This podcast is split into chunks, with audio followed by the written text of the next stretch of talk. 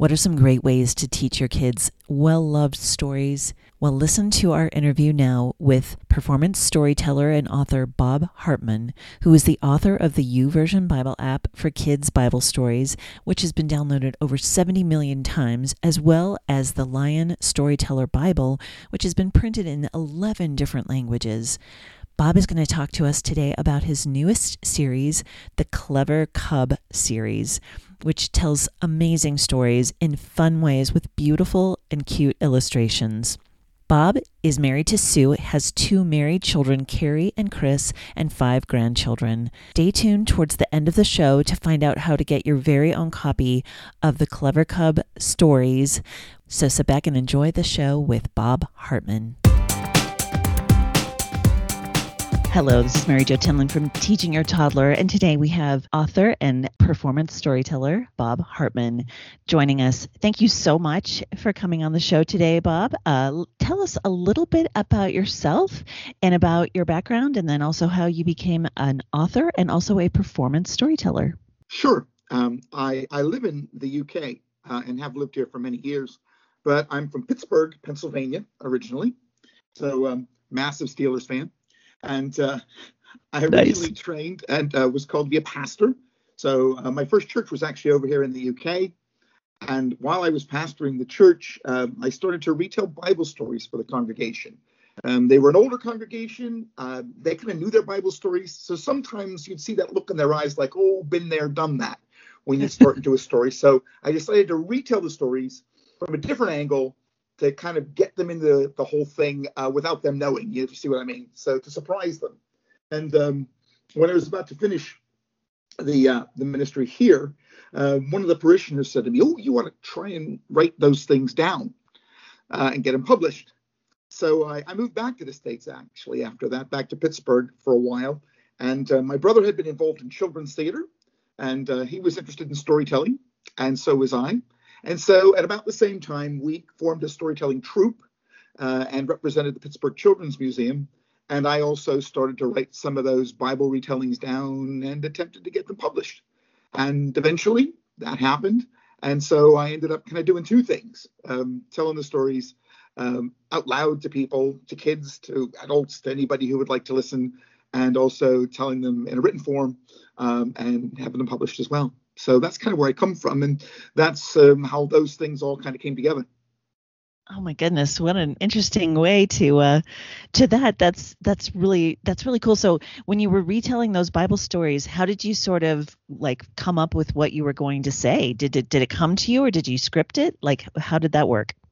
I did script it originally. As a matter of fact, I, I still script most of the stuff I do because it helps you to kind of be that bit more exact um, with the material.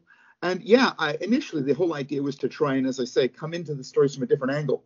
So maybe I would um, create a character who maybe saw the biblical event take place and try and tell the story from that person's point of view.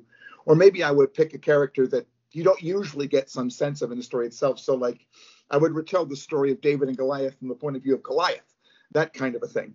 Um, I just started playing with the stories, and the more I played with them and spent time with them, the more ways I found to actually get into them.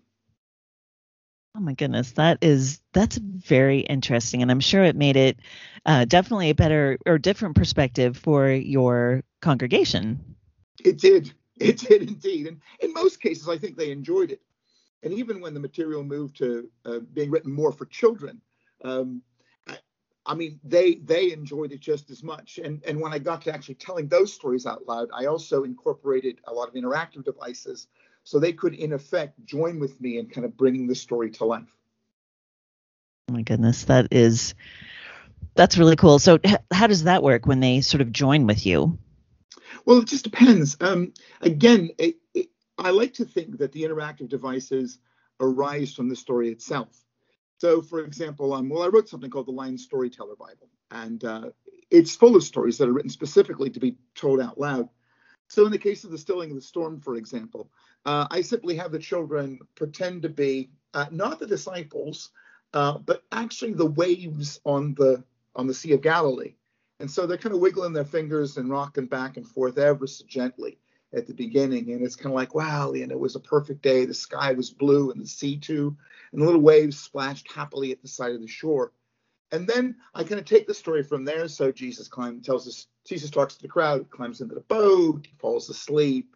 And then I get really, really quiet. And then I say, and then suddenly the day was not so perfect. And boom, you know, the boat rocked this way and the boat rocked that way. And the waves went here and the waves went there. And so they kind of represent the waves. And then, of course, by the end of the story, when Jesus tells them to sort of settle down, they do. And they're kind of back to the original place again. So it's trying to find interactive devices that um, actually help to tell the story, not just things to do for their own sake.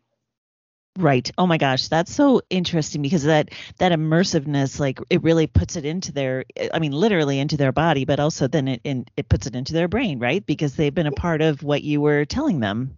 It, it does indeed. You know, I mean, they talk about, you know, we learn so much more when we um, don't just listen to something, but we are actually, you know, involved in it, and our bodies are involved in it. Of course, there's loads of children who are active learners who really aren't all that interested in just hearing something.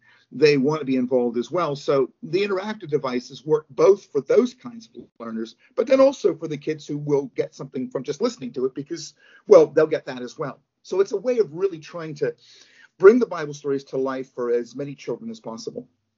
Oh my goodness. Yeah, you're right. I mean, they're kinetic learners, right? That's yes. I my oldest son is like that. He needed to kind of move around and get it into his body and oh my gosh, that is that's really a cool way to teach that uh, because a lot of times, you know, people think, "Oh, it's just dry old boring stuff," but I mean, the the stories are very interesting, especially when you do it that way, right? Exactly. Exactly. Um, my storyteller Bible um, was picked up about 20 years ago uh, by an organization over here in the UK called Open the Book. And um, they were trying to tell um, the Bible stories in creative ways to children in their community, initially in a place called Bedford.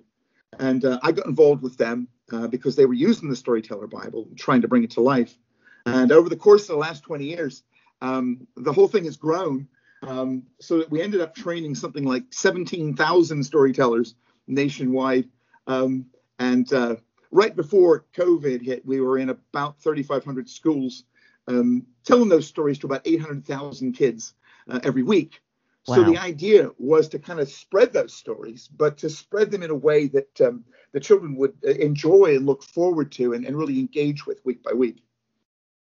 Oh, I bet they did. So now that is that um, I saw that there were events that you do. Is that is that kind of what you're talking about, or is there something else that you're doing? And is that different now that because of COVID? Yeah, COVID did change a lot, but prior to COVID, I would go along and support the Open the Book storytellers and be involved in training with them and in events that just kind of help to encourage them to kind of carry on. Um, but yeah, I mean, I, I just would visit schools on my own and do assemblies at the beginning of the day and then, you know, tell Bible stories throughout the day. Uh, I would do church conferences and churches and community events. I mean, really just any place anybody was looking for, for a storyteller. Because, of course, over here, because there is a state church, um, you're allowed to tell Bible stories in schools. And as a matter of fact, in many cases, you're encouraged to. And it's a question of kind of fulfilling a legal obligation on the school's part. So it's kind of a different situation than it would be in the States. Oh my goodness. I, I that thought occurred to me as you were saying that. So I'm I'm glad you mentioned that because I I was I was interested in that. Um, and so the uh, you also before we start to talk about Clever Cub, um, you also spoke or authored the YouVersion Bible app. I did. Yes. Yes. Tell us how that happened. Well, I was working with a an organization called One Hope, and they had um, a, a, a, Bible um, game sort of uh, app called Bible Islands, and they asked me to uh, retell um, the Bible stories on that particular app. So I wrote probably 70 Bible retellings for them that were, I don't know, probably five, 600 words long. Um, so, you know, pretty, pretty full, pretty detailed uh, retellings. And then when that was all done, they approached me and they said, well, listen, you know, um, somebody has approached us and they would like us to create some Bible retellings for them. Could you take the ones you've already done uh, and reduce them to about, ooh, I don't know, 150 to 200 words. Oh my goodness, uh, that's like a tweet. Oh no, not a word. Okay, character. Sorry. Yeah, yeah. But still, yeah. 150 so, words. So that's pretty small. Like 30, 30 words per um, per panel. And I didn't really know who this was for, actually. Um, but they said, yeah, would you do that? I was like, well, yeah, fine, no problem. And as a matter of fact, it was a lot of fun trying to maintain the sense of the story, um, you know, and, and reducing the word count. So I did that with them. And then they said, oh, well, this is this is for YouVersion. And these stories will form the basis of the Bible app that they're creating. And of course, they've done a brilliant job with Bible app. I mean, it's a, a beautiful app, really, really well done. Uh, very interactive, which is what I love about it. And um, yeah, I'm just pleased to have been involved with it. Oh, that's amazing. Just for the audience, uh, it has been downloaded over 70 million times. That's that's great. Wow. That's reaching a lot of people. It is. It is, you know, as I say, very grateful to be involved with that and you know, all the families that have had the opportunity to um, you know, to hear God's word and to hear his story uh, through the app. Yeah, it's been brilliant. Oh, wow. So uh, tell us a little bit about Clever Cub, how that sort of came about, and uh, and about the books themselves. Uh, Clever Cub originally started out as Sleepy Bear. Um, I kind of proposed uh, this idea for a set of stories to to the folks at David C. Cook, and I think we decided quite early on that if he was just Sleepy Bear, then um, the adventures and the stories he would be able to engage with would be rather limited to sort of sleepy time, gentle kinds of stories. And so um, the editor suggested to me that maybe something like Clever Cub would give us the opportunity to put him in all different kinds of contexts. So that's instead of did. bedtime only. Yes, exactly. Mm-hmm. Okay. So we could use them anywhere and everywhere. Um, and so uh, I retold, uh, well, initially it was the story of the creation, it was the Christmas story, it was uh, Peter and John at the beautiful gate, and then Psalm 104 um, as the first four books. But there are, well, four more books coming next year, and then four coming after that. So Clever Cub finds himself in all different kinds of situations, and usually the stories arise because he has a question or a concern uh, that his mother or his father want to help him to deal with and they use the Bible story as a way of helping him to, um, you know, to get the question answered, um, to maybe find a bit of courage or a bit of confidence or a bit of peace in the situation. And so it, it's about their relationship, um, and, and, I'd like to think maybe a way of modeling um, for parents, a way of kind of telling God's story to their children and interacting with them and with God's story. Uh, but it's also about him and his little friends, and um, you know. Um, him kind of being immersed in the stories as well, because sometimes he sort of gets sucked into the story and he's there, you know, along with the characters in the story itself. Oh, and the illustrations, by the way, are so adorable. We'll make sure and have some links to the uh, well to the books as well, but but also to uh, the covers because it's it's such a cute uh, cute story. And then um, but then also teaching about different verses as you had mentioned. So you've got yeah. the four that you just that you mentioned before, but now you've got four more that comes out in 2022. Yes, yes. So that's going to be um, Miriam uh, it's going to be the Easter story. It's going to be the feeding of the 5,000, and it's going to be the spies in Canaan. So, yeah. Yes. Oh my goodness. Yeah. Those are good ones. Wow. That that's fantastic. So, um, David C. Cook, did they did they help connect you to the illustrator, or did you have someone you had been working with? No, uh, they um, they suggested uh, a, a, choice of illustrators to me, and and that's what happens now. When I first started writing, generally speaking, publishing companies would just say, well, look, this is who's going to do the picks. Um, but the longer that you do it, the more they sort of trust you to help them choose the illustrator in the process. And um, so Steve was one of the people that was suggested to me. Uh, and uh, I just felt like his style sort of suited the text better than some of the other choices that we had. And it certainly proved to be the case. I think he's really brought Clever Cub to life in a way that I saw him when I was imagining the stories themselves. Yes, Steve Brown is the illustrator, and it's oh he he does such a good job, and just uh oh it's it's very colorful and easy for for kids, all kids, I guess, to to enjoy the the pictures. So that's that's fantastic. Are there other uh, books that you've written? Yes, um, I've written almost hundred books. Um, yeah. Um, I've been doing this for like 30 years. So I suppose when you divide it by 30, it doesn't sound like it's that many per year. But um, more than most people, though. Some of them are longer than others. Um, so yeah. So I mean, I wrote that Storyteller Bible, which has been around since '95, and as I say, used by our Open the Book teams over here. Um, I did something called the um, Play Along Bible for Tyndale a few years ago, and it's designed for very small children. The stories are very short, but the idea is you do a line and there's an action at the end of each line that the parent and the child can do together. And then do it again and again and again because you know how it is with little guys. I mean, you know, once they latch onto something, they they love to repeat it, whether it's a mm-hmm. song, story, or a rhyme. So there's that one. Um, I'm just looking at my desk here. Let's see. Uh, there's a rhyming Bible here in front of me. Um, there's something called Hanging Out with Jesus Again, which is written for older children. Um, it's the story of Jesus, but through the eyes of three of his disciples, Pip, Tomo, and Big Bart, who are Philip, Thomas, and Bartholomew. Um, so yes, I mean, there's just there's loads of them. Oh my goodness, that is amazing. So, can people find that on a website?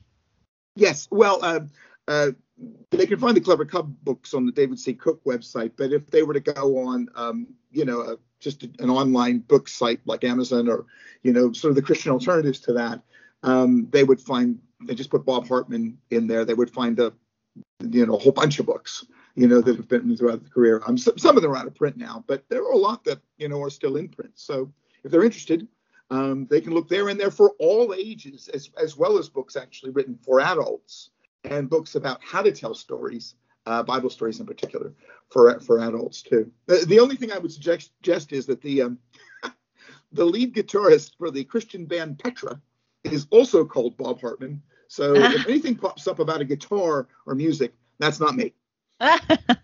that's a good distinction. Yes. Isn't that funny? Uh, also a Christian connection there, but wow.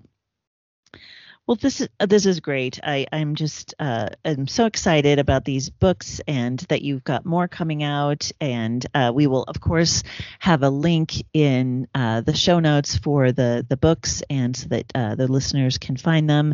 I also hope that people will comment on our um, Facebook page or social media, other social media, uh, for a chance to uh, to get one of these books. I have four of them, so I would love to give them away to people if they make comments on um, on this episode. And uh, this is this is great. So, what else do we need to know? What what else would you like us to uh, to to know about you or about the books or about anything? I don't know. I'd just like to encourage parents to um, to to tell God's story to their children. I mean, Psalm 78 says, you know, somebody passed uh, God's story onto you, and uh, all God really wants you to do is to pass His story on to the next generation. And uh, I think that's a, a, responsibility He places into all of our hands, you know, parents, grandparents, aunts, and uncles. And while I realize that, you know, a lot of people are involved in their churches, and there is an opportunity to, you know, have Sunday school teachers and uh, youth club uh, leaders pass God's story on to your kids, there's actually no better person than you to do it because their time with your children is limited, whereas you have the opportunity to do it. We have the opportunity to do it on a regular basis. And I think um, helping parents and grandparents to find the confidence to do that uh, and creating resources that um, reach a variety of children in a variety of ages is something that I'm really keen to be involved with. And have aimed to be involved with during the, the course of my writing career because that's really what my passion is. You know, I, I, want people to feel confident to tell God to tell God's story, and um, and to tell it in a way that engages their children and helps them to love the story and to come to love God as a result. Oh, that's amazing. Thank you. Thank you so much for that. One last question before I let you go.